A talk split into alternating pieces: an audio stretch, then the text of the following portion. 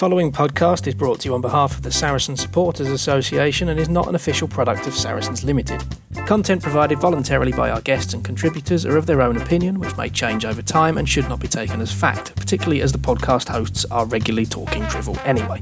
If you've got some drivel of your own you'd like to share, you can find us on Twitter and Instagram at fezcast underscore SSA. You can search Facebook for the Fezcast, or you can email fezcast.ssa at outlook.com. You're listening to the Fezcast. To the Fezcast. Well, hello everybody, and welcome to another edition of the Fezcast. And just two of us in the hot seats tonight. Myself, Jez, and Barry uh, is joining us, which is probably just as well, Barry, because in the first part we've got quite a bit to get off our chest, and um, let's be honest about it, I've got a bit of anger to get out my system.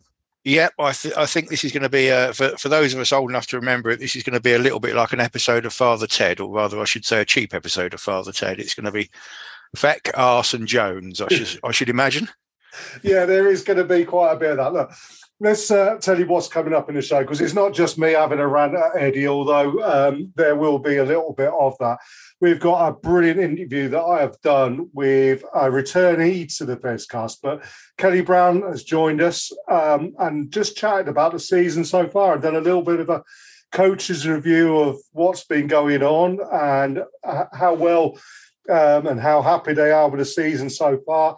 And then we're going to look look forward to um, the Saints game on the weekends with him, and also Europe and the and the, the break between um, Saints and Europe with the uh, the loss of the Worcesters and Wasps game. But uh, yeah, I mean, plenty plenty going on there, and obviously we've got Women's World Cup final to discuss.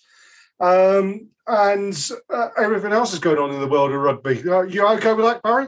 Yep, absolutely. Let's go for it. Well, yeah. Well, shall we start with the international? Shall we get the shall we get the um the annoying the argument as if the Jez runs out of the way first of all?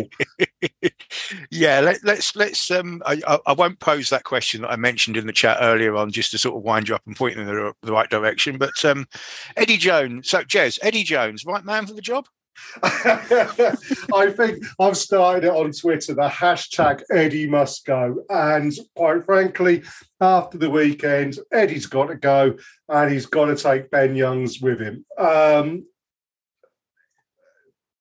honestly, it was, it's just, you're looking at a team, and I said this so many times in relation to England, but other teams as well. And you see it at the Premiership level with certain clubs.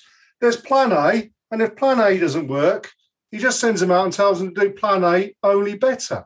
There's no, it's, he's a prescriptive coach who is blind to any sort of advice or comments from outside, who is wedded to this 10 12 axis of Smith and Farrell. Um, and Ben Youngs, who, quite frankly, I've seen quicker traffic jams on the M25 than Ben Youngs at ruck time. It's I, I, think someone put it when JVP came on and replaced Ben Youngs, he did more in 25 seconds than Ben Youngs had done in the preceding 55 minutes in the game. Yeah, absolutely. Probably, probably racked up more yards going forward in that one carry for the, the try than, than Ben Youngs manages in a in an entire season for England. I, I mean, it, there's I've, I've, been on, on on the social medias and there's Tigers fans saying they're picking the wrong Tigers scrum half for England, and you've got Raffi Quirke and you've got Alex. I mean Alex Mitchell. I mean in the same way we'll mention um, some players who I, I, have no idea what more they've got to do. Ben Earl and Elliot Daly at our club. I don't know what more Alex Mitchell has got to do to get in that England side at the moment. He's on fire. If I'm Eddie Jones, Okay, I'm going to put myself in Eddie's place now. I am Eddie Jones. The first thing I would have done this morning was hand him a letter of resignation. But he won't do that because he needs to get sacked, so he gets the gets the dosh. But okay, he's staying. He's here for the Japan game. What's the first thing you do? Eddie, the first thing you do is you play players in their position. Maro Itoje has played the entire season at lock forward for Saracens. Pick him at lock forward. Owen Farrell is the best all round 10 in the country, in the Northern Hemisphere, in the world. I don't care what anybody else is saying. And ruck.co.uk, their constant bullying of Owen Farrell on their social media is bang out of order. And then you pick on form. Manu Tuilagi's done nothing for Sale this year. Ollie Lawrence been brilliant. Elliot Daly been brilliant. Surely, surely, surely you go JVP, Farrell, Lawrence, Daly, Radwan, Cokanasiga. I think Cokanasiga's done well. Freddie Steward. There's your back, your back line. Sorted. Bang. Thank you very much. Give me a million pound a year and I could be Eddie Jones. yep, I, I, I would probably pay money to watch that that side play. Um, but yeah, whatever's going on with, with Eddie Jones, it's England have not been good since the semi final in 2019, and I it's not you can't even see a direction of travel for them. Um, and I suspect we're in for a, a long winter and uh, a short World Cup. well, undoubtedly so. I think so. I mean, I put the joke out on um, Facebook the other day saying about apparently um, you can get 25 to 1 on Wales winning the World Cup, which for people who don't understand betting means if you put a tenner on Wales, you'll lose a tenner. Well, I think you can say exactly the same about England, only the odds will be slightly shorter. I, you know, I really am looking at those international games and thinking, do I really want to watch them? Do I really want to have to put up with Amazon Prime freezing every 20 seconds to see a team? And then John, our colleague on the um, on the on the Fezcast, he was lucky he got free tickets to go to the game, but his tickets for him and his son combined total of 150 quid for two tickets up in the gods at Twickenham. I, I it beggars belief. I mean, what are the RFU? You want people to go and watch the game, and yet they allow a coach to destroy a brilliant generation of rugby players by by coaching all the flair and skill and and and and and ambition out of them, and then you charge people ridiculous money to watch it. Oh. Something's going wrong there, isn't it? Yeah, I, I, saw something on social media this morning, and I'll, I'll, I'll, repeat it as it was put. I've no idea if it's true because I haven't sat down and worked it out. But apparently, you could take a family of five to watch the Red Roses next home game for the same money as it would cost you to go with one person at Twickenham. I'm assuming that's probably top price tickets, but. Uh, I, it's I, I, I, think I said in the in the chat. I said the last time I went, my ticket cost me forty five quid, and give you an idea of how long ago it was. I coughed when I signed the check,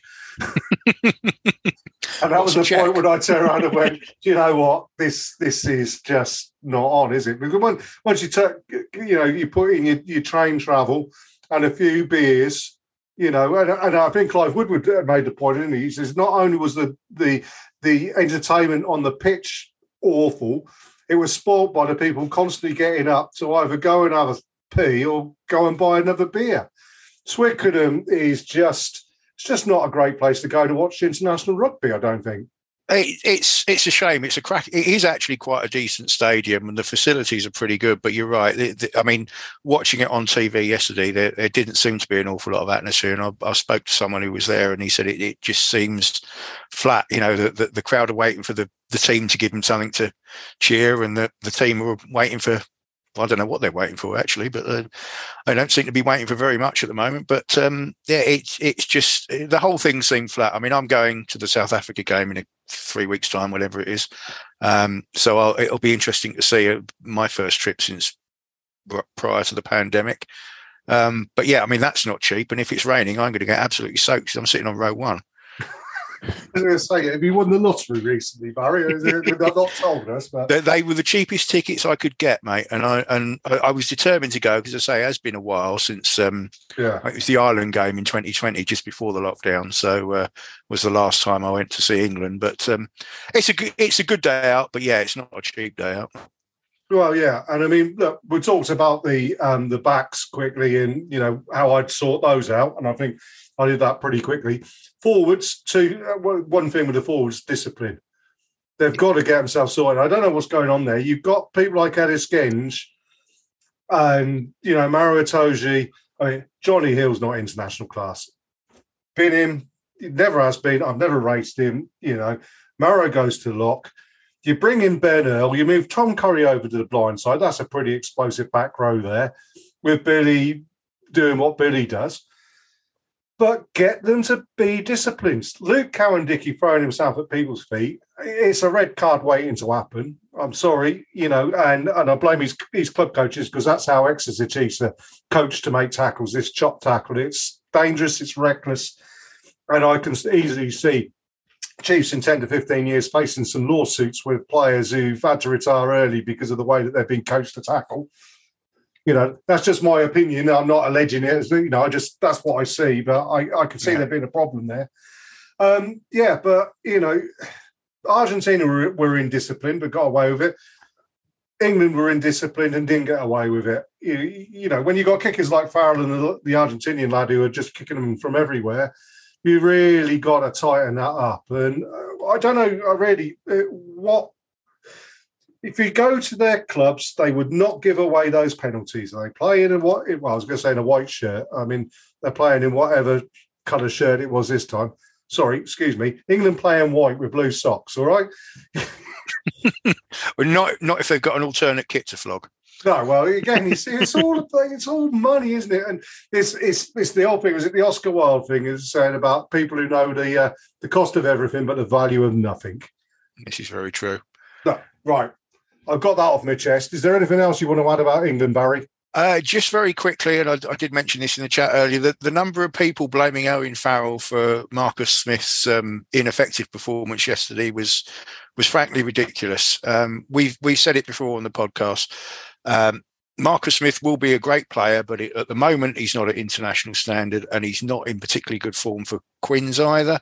Um, he should not be there at ten. It should be Owen Farrell at ten. Um, and if you're going to have a if you're going to have a ten with slow ball, don't blame the bloke outside him because it's got nothing to do with him.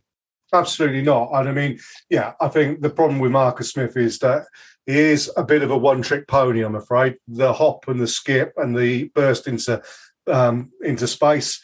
He can do that at Premiership level, the international level. When you've got 15 seriously top quality players, he that's easy to deal with.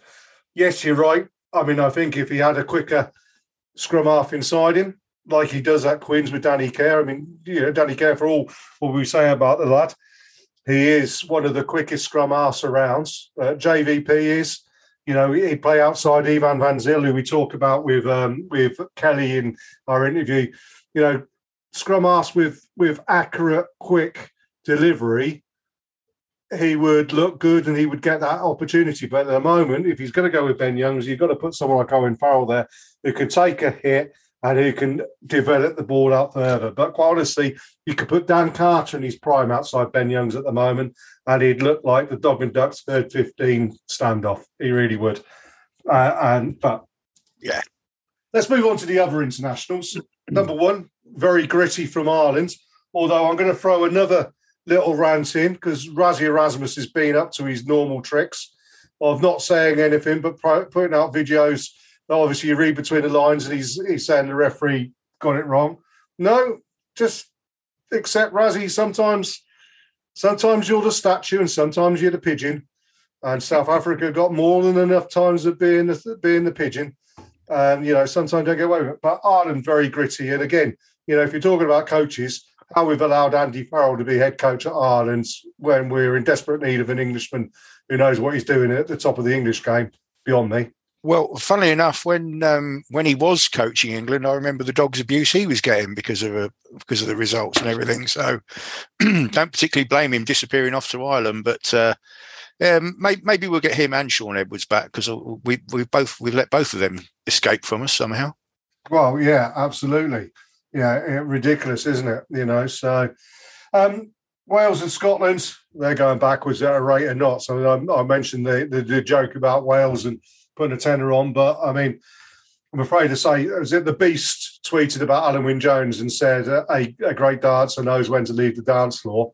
And I think Alun Wyn Jones should have left the dance floor about three, four years ago. But you know, keep on wheeling him out. Is he about 48 now? He's nearly as old as me. Hey, and no disrespect to you, Barry, you played like it too on the weekends.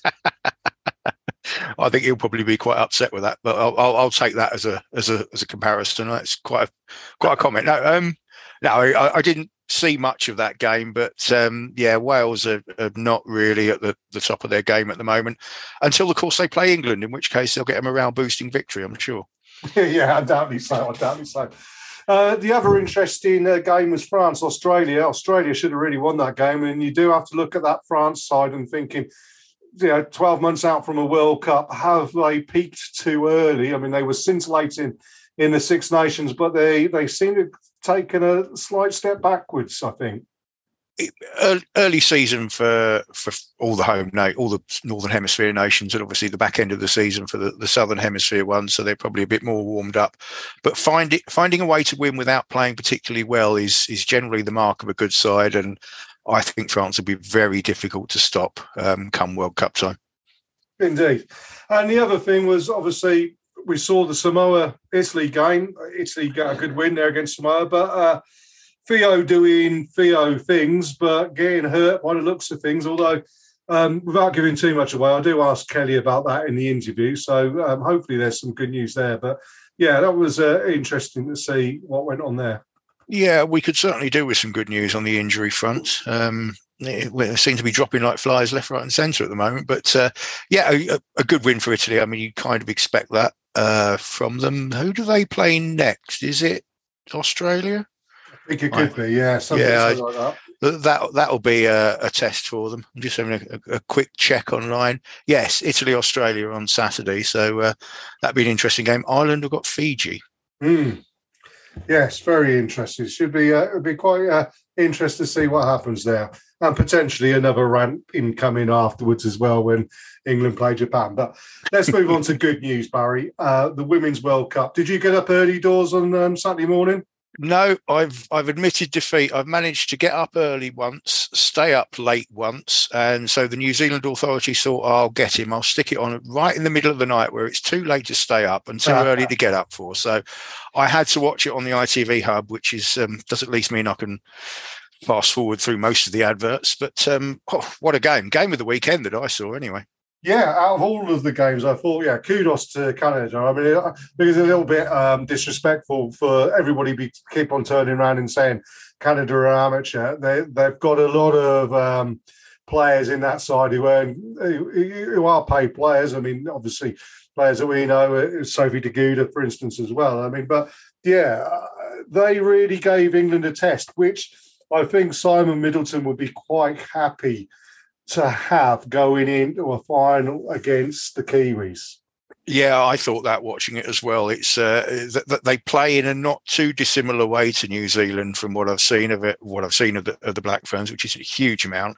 Um, and they are clearly a physical side. And and assuming we haven't uh, punched ourselves out at the semi-final stage, which is something we can all relate to after last season, um, it will be a, useful warm-up match if there's such a thing for a final. Oh, absolutely. I will say though, um, it really should have been France. I think in the final, um, they were very unlucky against the Black Ferns. I think at one point I did sort of like tongue-in-cheekly said that somebody had had a word with Joy Neville and reminded her where the final and where the tournament was being held because I did feel that France got the rough end of quite a few decisions that could have gone either way. Have to feel sorry for the girl at the end taking the pot at goal. You know, these things happen. You can't you can't define that. The fact that France was so close. I mean, they they really did put a performance, and again gave New Zealand one hell of a, a hell of a shock and a hell of a, a hell of a run out. Yeah, and uh, backs up backs up our result against France as well because we were all sort of saying, "Oh, we haven't played that well," but France are a very tenacious side. They don't give up. They they keep going to the end. And yeah, that kick was. Um, I'm not familiar with her kicking style, but it looked to me like she rushed it.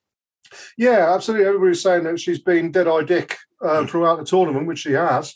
Um, and then so the, the one where the pressure comes on and I think that's the, the, the thing, isn't it? I mean, the pressure, it takes a very special type of person.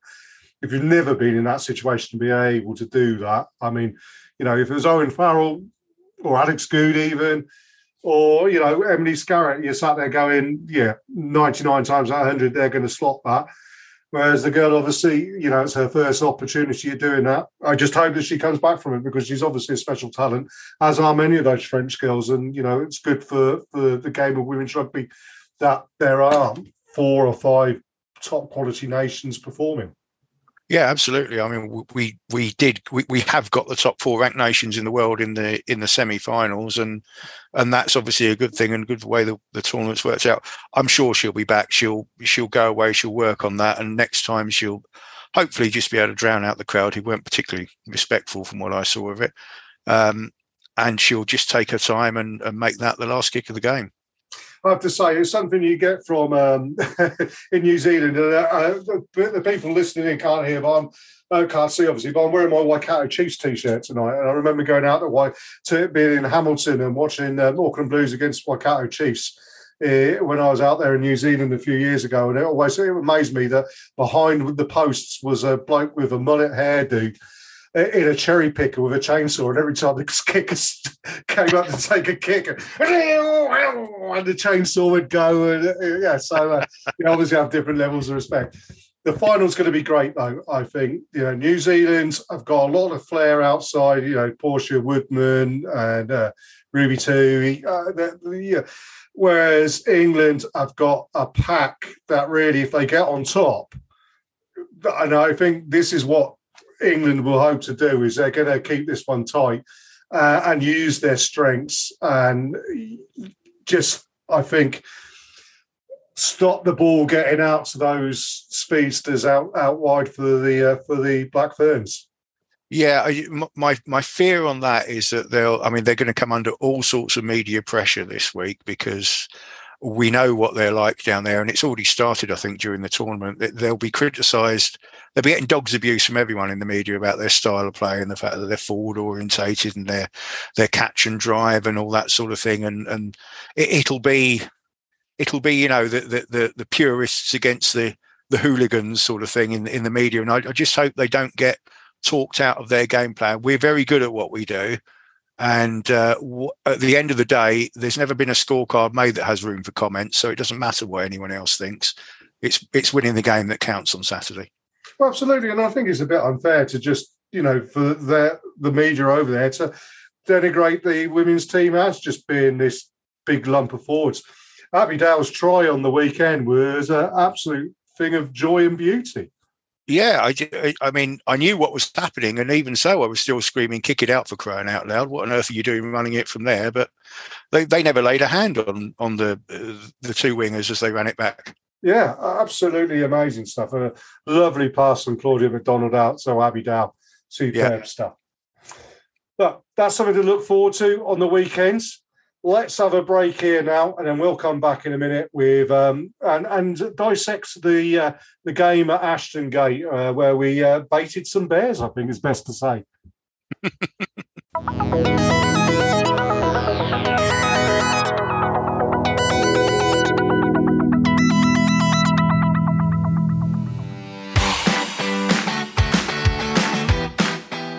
listening to the Fezcast, which is proudly sponsored by the Saracen Supporters Association, and I'm Alison Davis, one of the SSA committee. For a £10 annual subscription, the SSA provides our members with monthly newsletters, virtual and in person player events, away match ticket allocations, and we organise pre match gatherings at away matches.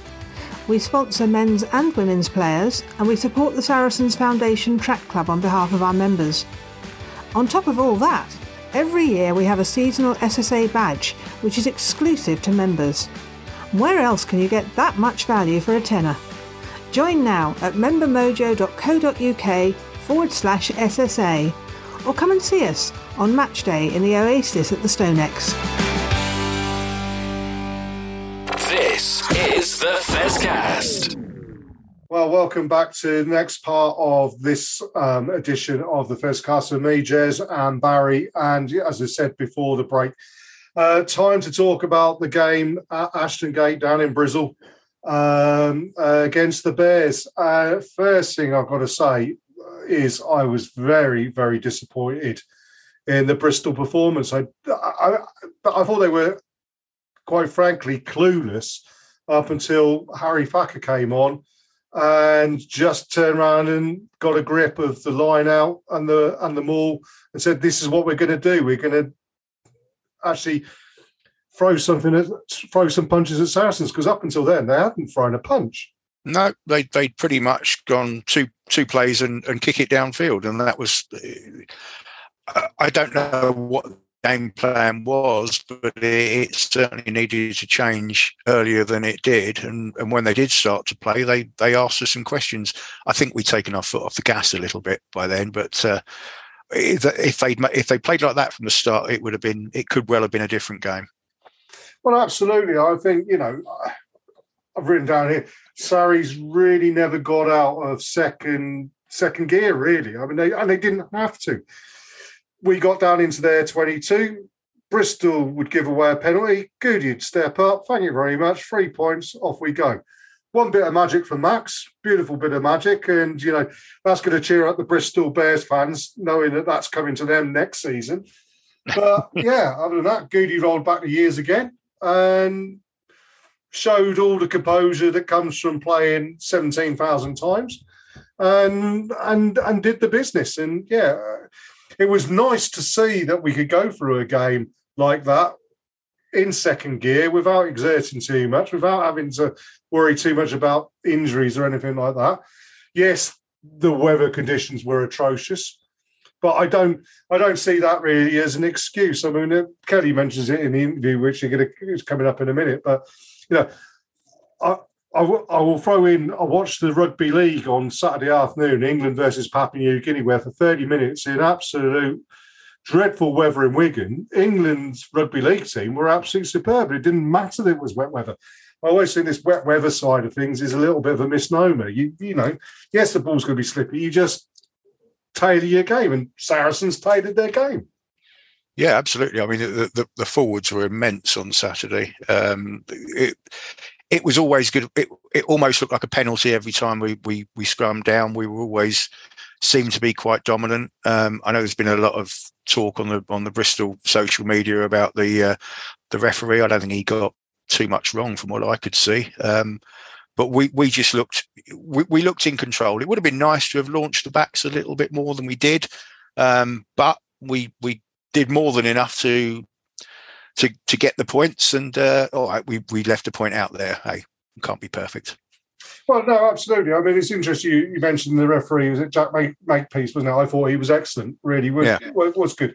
I mean, it's easy to say from the point of view of being the victors, you know, and uh, refer us back to the Rassie Erasmus thing. You know, whenever South Africa win, he's happy. He never mentions the referees. You know, if you lose, you're going to mention the referees.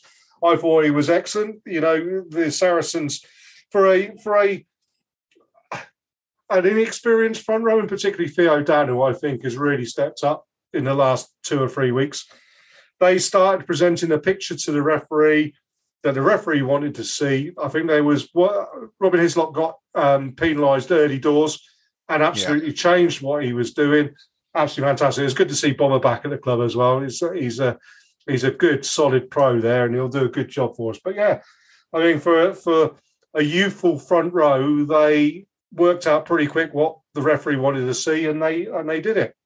I think a lot of that comes from yeah, having a a top quality leader. And uh, again, I mentioned this with Kelly about um, Ben Earl. A couple of you know, a couple of games ago when he was announced as captain, we all sort of like were a little bit surprised. I think the fact of the matter is they've obviously identified something from him, um, and he's absolutely brilliant in that in that captaincy role. Yeah, he, he looks like a player who's got quite a lot of control as he he's quick and he's fast and he's powerful.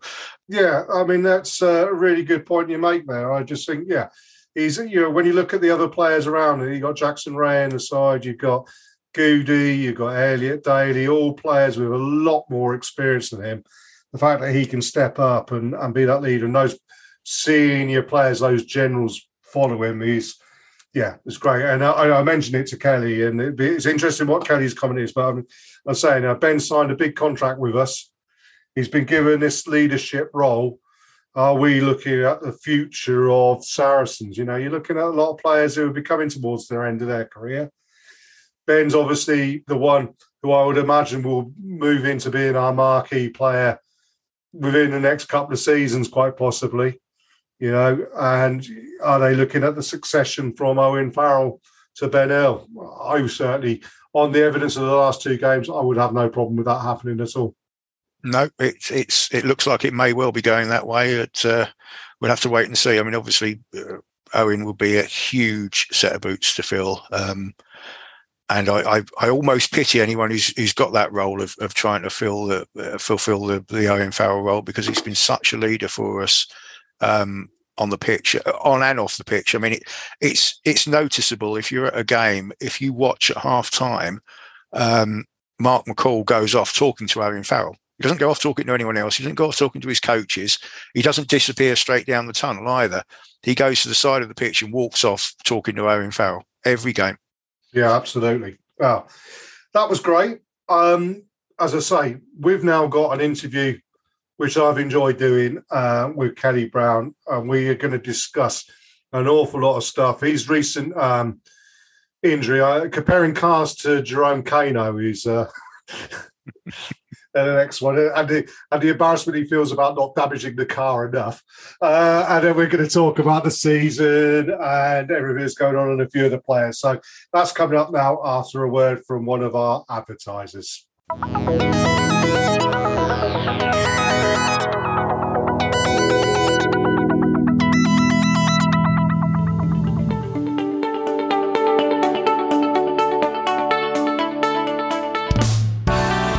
Hi guys, I'm Alex Linton and I'm a proud Looseheads ambassador. I'm Sydney Gregson and I'm a Looseheads ambassador. We're a rugby mental health charity working to tackle the stigma. You can find us at Looseheads on all social media channels or at looseheads.co.uk. The Looseheads mission is to place a mental health lead at every rugby club. Get in touch now to find out more. Take care and enjoy the rest of the podcast. Enjoy the rest of the pod.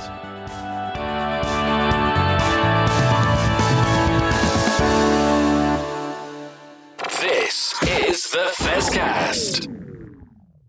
Well, I'd like to welcome back to the Fezcast for his second appearance as a guest on the pod. Um, Saracens coach, good round, all round good guy, Kelly Brown.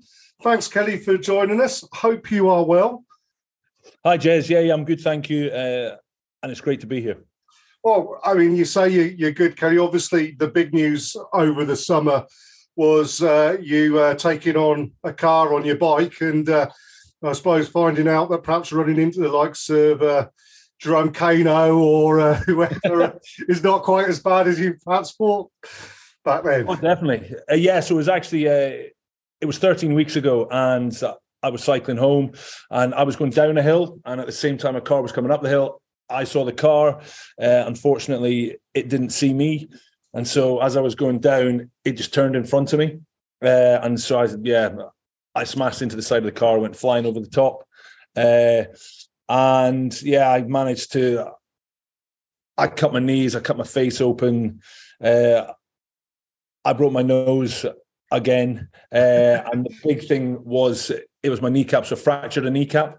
Um, and so that's the thing. Uh, it's the thing that's taken a bit of time, but I'm getting there, and and on the plus side, I'm sort of um, I'm alive because my helmet had a crack in the middle of it, and so it could have been it could have been a lot worse.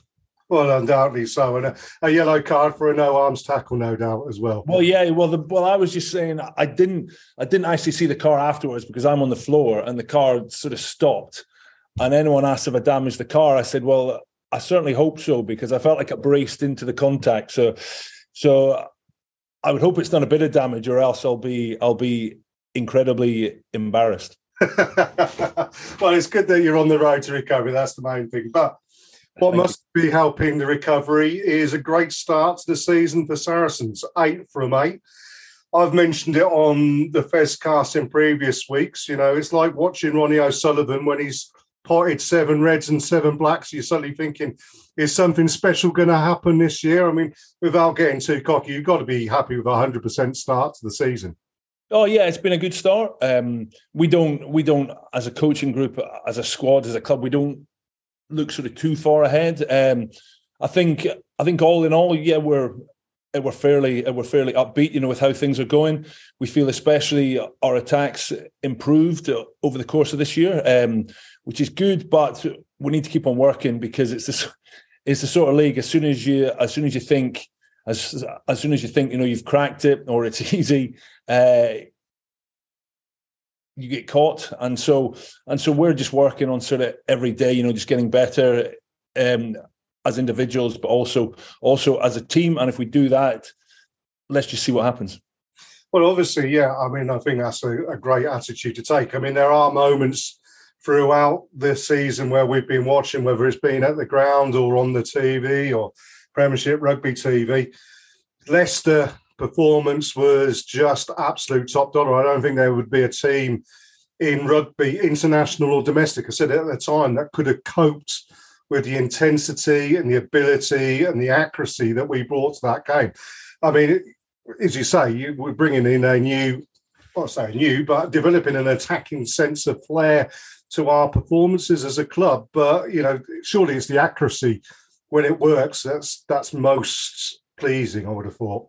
Oh yeah, definitely. And the big thing, and the big thing that that as a groups we've been speaking about is just doing the right thing at the right time. And seasons gone by, uh, it's certainly if you go back, you know, eight or nine years, it was always sort of in our half. So we look to exits and we look to kick and then we chase and we and we defend off the back of that. I think I think now it's sort of gone to right, what's on? And so the players we're very fortunate, you know, we've got some we've got some unbelievable players and we back them, you know, to to ultimately, you know, to make a choice and to make a decision. Um, and if it's on, it's like okay, well, let's play. It doesn't matter where it is. If it's on and you think it's on, let's have a go. Well, absolutely. I like to talk about some of the players. And I mean, I know you as a coaching team are quite reticent to to single out individuals because it is a team effort and it's a team ethos. And Mark yep. McCall, when he was interviewed on Bears TV prior to the game on, on the weekend, you know, he mentioned Theo Dan, who I think has really stepped up, particularly with Jamie George's injury. But, you know, we're waxing lyrical at the moment about Magic Theo, Theo McFarland. Uh, I mean, he's. I personally said it, and I don't know how you feel. You get to see him in training every day and on the field.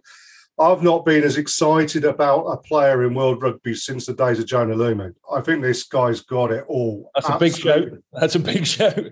Well, yeah. I mean, we're, we're both old back rows, Kelly. I mean, when he yeah. plays blindside, I mean, he's doing stuff that we would never have dreamt of doing as back row players ourselves, surely. I think we're just where we are. Um, I think impressed with him is the is I think I think his improvement over the last sort of 16, 17 months, you know, since he came in. He came in here with the basketball uh, uh, skills and his hand eye is like I've never seen another player with the sort of hand eye uh, coordination that he's got. But he was fairly raw, and I think he'd admit that. Um, in terms of the rugby, in terms of, the technical skills, he was pretty raw. And then and then would speak to him and that sort of stuff. And he's quite a quiet guy. He's very quiet. He's very shy. And you speak to him and feed back to him, and you weren't sure if it if he was taking it on board. Yeah.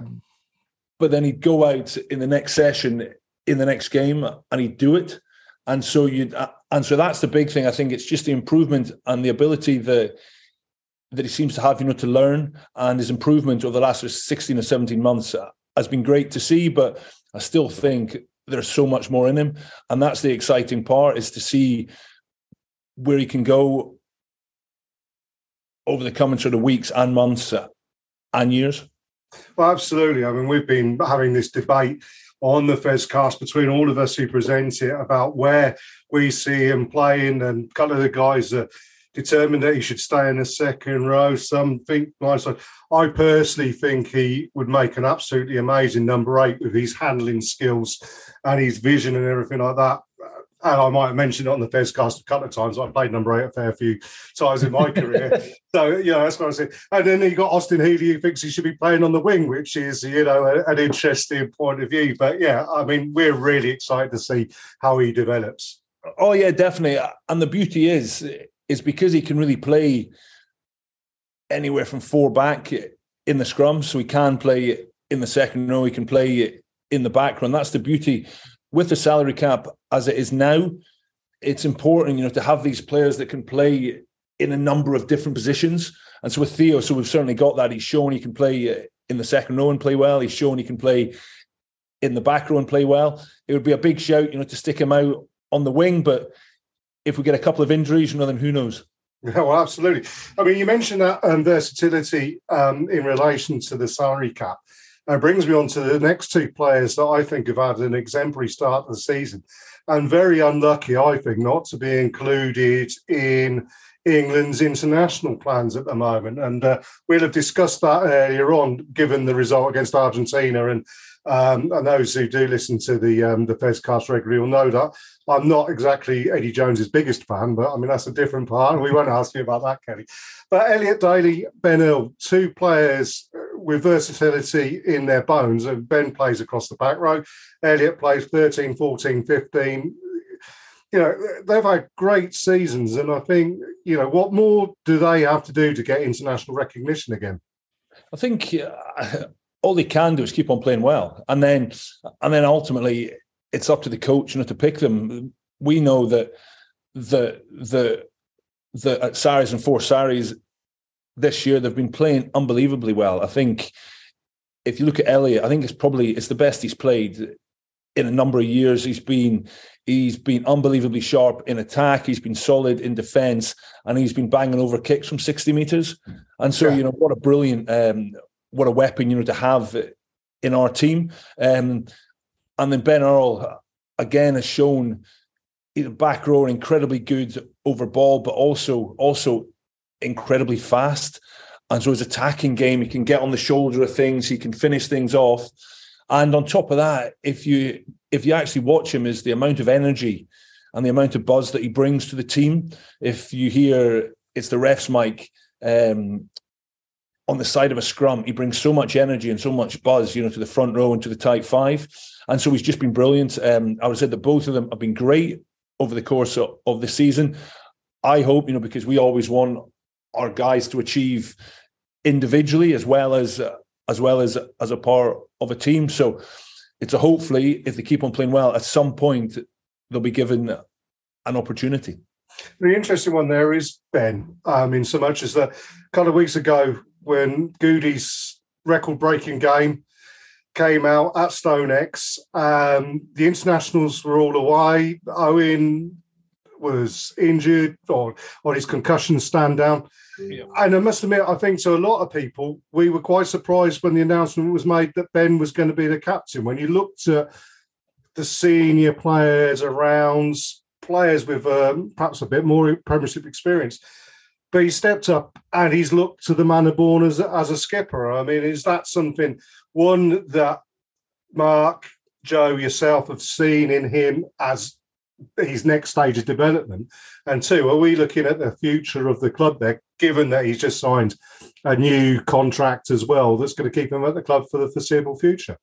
So we're very lucky at the club that we've got a number of leaders, a number of generals.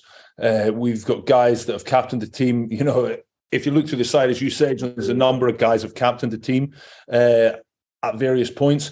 But Ben's also he's he, he's sort of youngish, and he he if you go back a couple of years, he captained the team in the Prem Cup, and so he was involved in that as well. So he does have a bit of captaincy experience. In terms of saying, is he the future of the club?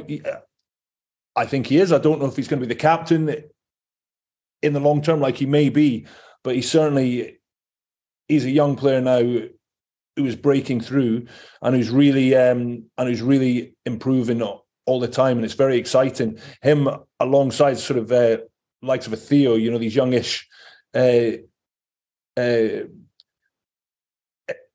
uh, guys. It's exciting to see, you know, where they can go. Oh, absolutely, and I mean, yeah, I mean, we've we've been, as I say, hugely impressed. Not too many um, bad things to be said from from the fans' point of view. There's the odd thing. I mean, nobody's ever perfect. One person we do think has stepped up this year brilliantly is Ivan at, at scrum half. Yep. His speed at ruck is it must be a joy to play standoff um, outside him, knowing how quickly that ball is coming to you. Oh, definitely. He's had a great year. You know, he's played a lot which always helps. As a nine or ten, you know, you want to play a lot of minutes, a lot of games. You know, you want to try if you can, you know, to get a run of games. Um, and and sort of with the unfortunate injury to Aled, he's played a lot, uh, which has been great for him. As you've seen, he's really he's looking like he's settled in the team. As you said, his service is good, his kicking is good, um, and defensively, he's he's uh, it's amazing. He's he's obviously a nine, but he's a fiery, aggressive uh, uh, little bugger. And if you watch him, like he throws himself into the tackles as well, which is always, as a forward, I like to see a nine that's sort of got a bit of edge to him as well. Well, absolutely. I mean, you must have played with a few of them in your in career in your career. I mean, I remember obviously Neil de Kock was one who was playing well above his uh, uh, his weight class, as it were. And yeah. I mean, yeah, yeah. So absolutely fantastic to see. Uh, and again, you know, we wanted to mention as well the uh, you know other youngsters are coming through. Uh, we've mentioned Theo Dan, Callum Hunter Hill's having a bit yep. of a um, um, uh, a good run at the moment, and really looking to the, the you know to cement a, a, place in that squad. Oh, he is, and it, and it's and it's a, it's been a really good chance, you know, for Callum over the last over the last few weeks because we've got a bit of strength in the second row, obviously, and he's got a run of games. And I know, and I know when he wasn't playing, uh, he was keen to play, and he wanted uh, an opportunity, you know, to play and to show and to show uh, and to show sort of what he could do. And I think over the last sort of month or six weeks, I think, I think his performances have sort of been getting better and better and better. And it's now up to him to make sure he keeps on pushing. And so when guys, you know, they do come back from sort of international duty, you know, he wants to be in the team and he wants to be a first choice. And that's really, as a coach, you know, it's what you want is you want guys that are pushing and are making it hard to actually pick a team. Well, uh, obviously, the next things to talk about though is um, new recruits, and we've seen a few names come in the door. Um, good to see Bomber coming back to the yep. club. He was, you know, like Christian Judge, someone who who had a spell with us, and perhaps you know we were slightly disappointed when he moved on, but now he's come back. There's an awful lot of players out there on the market with you know the sad news about Wasps and Worcester, and we've picked up a couple, you know, uh, Kitchener as well, and uh, is Mark McCall and Joe Shaw knocking on Nick Kennedy's door and saying, look. You know, these are a couple of players we need to look at. We wouldn't we wouldn't mind a bit of cover here can we do something within the within the financial constraints? Absolutely. So those three uh, and Phil are speaking all the time. There are obviously with with sort of what's happened at those two clubs, which is incredibly sad to it's incredibly sad to see, and no one and no one uh, wants to see it. But there are are sort of all of a sudden a lot of players out there and a lot of players available, um, and I know and I know that I know that Nick and Mark and Phil are are sort of looking at sort of all of the options, all of the permutations, because we're always keen, you know, to add add a bit of quality to the squad as and when you know we can. Oh, absolutely. Well, it'd be good to see when the players come in, but obviously this is a period of time during the season when we are Sean of quite a few players, and I think it's seven that's been announced by Eddie Jones in the England squad. We lose Nick Tompkins. We've lose. I mean, KP was fit; he'd be off with America. Ruben Haas is off with the with the US team. Um, obviously, Theo McFarland played for Samoa. Uh, any yep. news on the injury that he he seems to pick up, scoring another wonder try on the weekend? Do we know? Uh, I've not I've not had had anything official from the medics, but we were just having a bit of a chat about it today, and I and I got told he was okay. Uh, but that's it's not official, but I'm certainly uh, I'm hoping he's okay. well, hopefully by Wednesday when this goes out, then uh, you know we will have that announcement. But yeah, it's really important. Obviously, you see players go away on international duty. How difficult is it for you to watch those players going away, knowing that they're going to perhaps get different coaching, different um, emphasis on ways of playing, particularly if you look at England at the moment. It seems to be a completely different mindset to how Saracens are wishing to play the game. You got Maro Itoje and Owen Farrell basically playing out of position or where they've not, you know, they're, they're playing in positions that they haven't played for the entire season so far. Is it a frustration? Is it an issue? Is it a worry? Or are you in conversation with the various international coaches about the players and their welfare and how, how well they're doing? And so I know that Mark is, and so Mark will speak to the to the various coaches. Um, in terms of being difficult, it's I would say it's a challenge. Obviously, you know when players go away, but but sort of one, you know, we've got a fair idea that it's probably coming. You know, with a lot of them, is we know is we know they're going to be away, and two, as I said to you earlier, is we want our players to achieve what they want to achieve individually as well. And so and so sort of any time there's an international window, um, all of the players go, you know, with with with our um, with our hope, you know, they go there and they play well and they enjoy it and they have a bit of success. So it, it's a challenging period, but but at the same time, you know, we're very very proud of all the guys that actually get picked. Absolutely. Well, that's the, the main thing. Um, just wanted to pick up. We mentioned Theo in injury. Um, a couple of injuries out there, in particular um, at hooker. We we you know we seem to be dropping hookers. Jamie George has been included in Eddie's 36 man squad. Presumably, he's nowhere near ready to play, but it's just there for being part of the squad and being kept part of the England framework, I'd imagine. I mean, uh, uh, any news on how soon Jamie is for a return to play in action? I think he's not far off, but that's uh, but I'm not exactly sure of the timeframes. Uh, but he's not far off. I think I would imagine this week will be too early, but but he's not far off. I know that much. That's excellent news. Well, perhaps we'll um, finish up by talking about the future and what's coming up immediately, then midterm, and then long term. Immediate thing is got Saints at home. They're yep. on a bit of a run at the moment. They're playing some good rugby. They're not missing too many uh, internationals. Picks up Fin Smith, who seems to have hit the ground running for them at, at yep at, um, at 10 with Dan Biggar moving over to France. I mean, that's a fair old swap, I think, there that they've done well. Yep. Um, what What's the focus on this week in, in one, how we impose ourselves upon Saints, and two, how we deal with what Saints are doing to other teams in the league? Yeah, I think the thing that's impressive about Saints, you've touched on uh, that they've got a style, and they like to throw the ball around and they like to play a bit. Uh, and they've been is there's certainly been a couple of games, you know, they've cut some teams to shreds. If you look at the Bristol game a couple of weeks ago, so they scored a load of points in that one. But what impressed me was actually their win uh, on Friday against against Exeter. So that was a real a real slog, a real a real sort of a grind out sort of performance, and they were able to do that against a good team. So they seem to be growing as a side, um, and so it's going to be it's going to be tough. You know, that being said, you know we we we were sort of fairly uh, fairly happy on Saturday after the Bristol game. You know, with again sort of how we ground it out. It wasn't pretty. It was almost like an old school sort of Sarries game. It was based on the set piece and the kicking game, and a lot of a lot of a lot of incredibly hard work off the ball. Um, and we were happy with that. And so and so the guys have had a day off today, and then we'll come in tomorrow and get a plan in place and look to get into Saints because if we sit off them, they are very, very dangerous. So we need to make sure that that that our plan is good, you know, to get up at them um, and to stop them playing.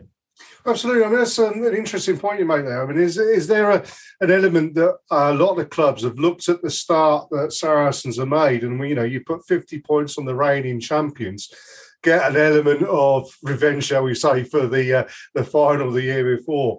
And then suddenly teams, our, our teams trying to, you know, it certainly it appeared that way when we went down to the Chiefs on Sandy Park, that they want to drag Saracens into a bit of a dogfight, a bit of a bit of a war, you know, hand to hand brawl almost. In you know, there's a bit of niggle in that Chiefs game. You, you saw Bears on on on Saturday seemed content to put the ball up and challenge is that something that, that you, you get the impression that clubs are trying to negate what we are trying to do in, in our expansive play by getting us into a bit of a dogfight?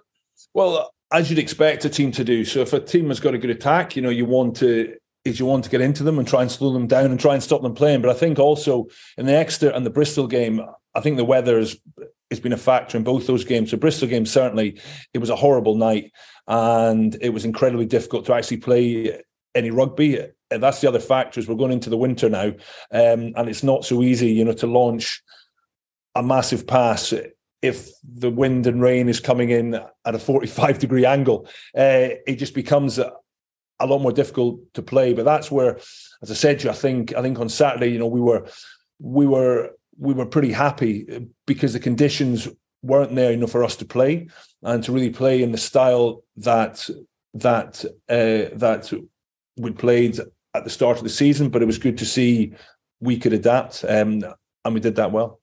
Oh, absolutely. I think I said at the time, Kelly, it was a game to play in rather than to watch. And as I say, as a kind of gnarly yeah. old back rows, I think we would have enjoyed that. Yeah, I just said that the, the trouble is in these games, there's a, a, lack of mud these days, isn't there? You don't get the mud like you used to. It sort of is the good pitches and the fast pitches. They kind of finished my career because the game got a bit too fast. I like the swamp. Like so yeah. a fog and it slows all the fast and skillful people down, and that's perfect for me.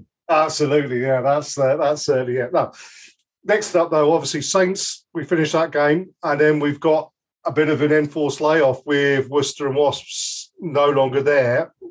Going to have a couple of weeks at least without much competitive rugby, other than the guys who are out on international duty, um, before we hit the European um, season what's the plans at the club to keep the lads on on on on top form, or is it um, going to be taking opportunity to give them all a bit of a rest, a bit of R and R, a bit of time off, just to spend some time with families and and and recharge? It will have it will have a bit of a break, but I know the club is still exploring. Uh, uh, exploring options, you know, to try and get a game in one of those two weeks. So we're still uh, we're looking at it, and as soon as we've got anything sorted, it'll hopefully be announced. But it's something, it's something, as I said, that the club are actively uh, actively seeing if we can do that. Oh, that'd be great. I mean, obviously, if they, if they can do something, I know there's been talk of the Barbarians playing everybody and anybody, which would be fantastic to see at StoneX. But yeah, um, Europe though coming up, it's a tough group. It's our first year back after a couple of years enforced from the top table of Europe. I mean, everybody, I assume, is looking forward to reacquainting themselves with some old foes, um, you know, going up uh, and and and playing on the top table again. Yeah, I think it's just exciting. As you said, I think everyone's everyone's just sort of excited to be back at the top table. As you said, it's a tough group. Um, as it always is in the Champions Cup, really. You know, there's a lot of a lot of good teams in it, but we're excited to we're excited to actually go and test ourselves. And I think and I think uh, motivation is high, um, and so we're excited to go and see and see where we are. As we said earlier, you know, we feel the start to the Premiership has been okay, uh, but it's definitely a step up as you go into Europe, and so and so it'll be a proper test for us to see to see uh, where we sit. Well, absolutely. I mean, I suppose the last question I ask you. I mean, how much? I mean, we you know, we touched briefly on the fact that last last year we got to a final. Perhaps don't know how much we were expected to get to the final in, in the Premiership. I mean, it was a bit of uncharted, uncharted coming back up as we did. Europe, we were in the lower competition. I think there was a greater expectation from the fans mm-hmm. um, that perhaps that was a, a, competition that we could really focus on and perhaps get some silverware from. Unfortunately, came up a little bit short. Mm-hmm how much of that is a motivation this year to actually, you know, just step up a little bit further, or is you know going up another competition just a case of let's have a bit of dose of reality. What we get here is a bit of a bonus, and we will do our absolute best. But obviously, you know, uh, Saracens is a club that doesn't enter competitions with the intention of doing anything but winning. So we'll be going after after both of them. You know, we go we always, uh, as you said, you know, we go into uh, we go into every single game, you know, with a focus to actually win it. We don't, we don't, as a club, we don't tend to set any goals. It's so we it's we never really have is is we just go out there, you know, to do our best sort of week on week on week, and then let's see where it takes us. Um, as you said, it's exciting to be back into the top tier uh, of Europe. We've done obviously, so we've done well in it before, um, and it'd be great if we could if we could get get into the knockout stages and then and then let's just see what happens. But first things first, and so you know we've got a game, um, well, a couple of games over the next two weeks, and then sort of maybe a bit of a break, and then into Europe. So we need to we can't afford to, as a group, it's we can't afford to look too far into the future, and we'll not be doing that. You know, we'll literally be focusing sort of game on game. Oh, absolutely. Well, brilliant. Thank you ever so much for for that insight into it. Before I go though, one last thing. I need a message from you for um, my co-host and co-producer on the Fezcast, Matt, who has a problem has um, come to light with Neil Diamond, and in particular, one particular Neil Diamond song. Yeah, uh, and I'm and I'm finding it very incomprehensible that he's been dissing Neil Diamond's music. So, I mean, really? yeah, I know. I mean, I mean, he, he, did point out that you're a bit of a Bon Jovi fan as well, Kelly, which is a band that does leave me a little bit cold. But I mean, Neil Diamond is is is great, isn't he? Surely, I mean, it's a great song. Hey, I don't see his problem. He say he sounds like a Grinch. He sounds like he's a Grinch. He obviously, yeah, yeah. Yeah, well, uh, uh, um, as I say, we, we should all be at the game on on uh, on the weekend. So if we grab you, then you can have a chat with Matt, and um, we'll uh, we'll chat to him uh, and just put him right. Yeah, absolutely, put him right. You know, and I mean, as I say, we, will just gloss over the Bon Jovi stuff and everything like that. You know? Yeah, exactly. exactly. no problem. But Kelly, thank you ever so much for your time. Uh, as I say, give our best regards to everybody at the club, as we always ask.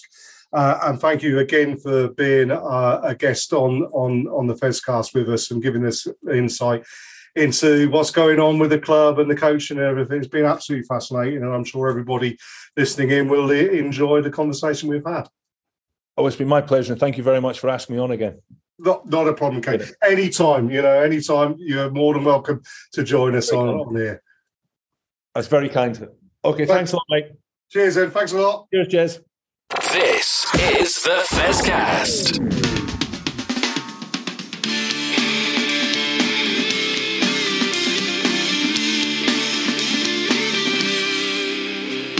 Hi, this is Jez from the Fezcast to tell you about another one of my passions. I love music, and I have my own radio podcast station, Tarka Blowpig Radio. This is the home of great music presented by myself and my friends be it folk, rock, indie anthems, progressive music, you name it, we've got it covered.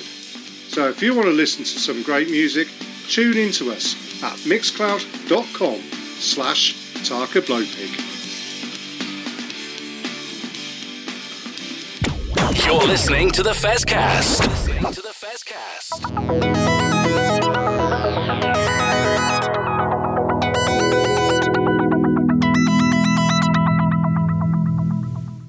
Welcome back to our um, final part of this uh, week's um, episode of the Fezcast. And yeah, what a great interview that was with Kelly Brown Barry. Yeah, absolutely. Uh, it's always great to get some some insight uh, from inside the camp, as it were. Um, but Kelly's a, a, a, top bloke, and we're, we're very lucky to have him back from uh, Edinburgh.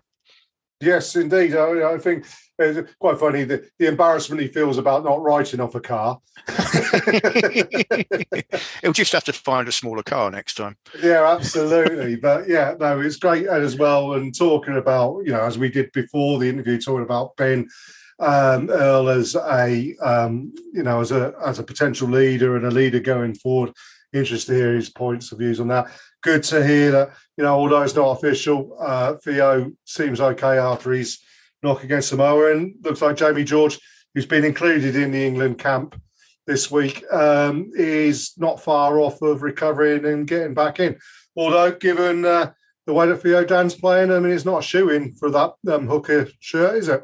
No. Um, I, I, hopefully, Tom Woolstencroft's back, I think, beginning of December, did someone say? So he'll probably be missing this game and the, the Tigers game. And then we haven't got another game for about three months. So yeah, absolutely. And as we as we mentioned to Kelly, and we talked about to Kelly that you know how are the club going to fill that? They're looking at doing something, so that we'll keep our eyes on the social media there, and hopefully something will come up um, to give them a game before Europe.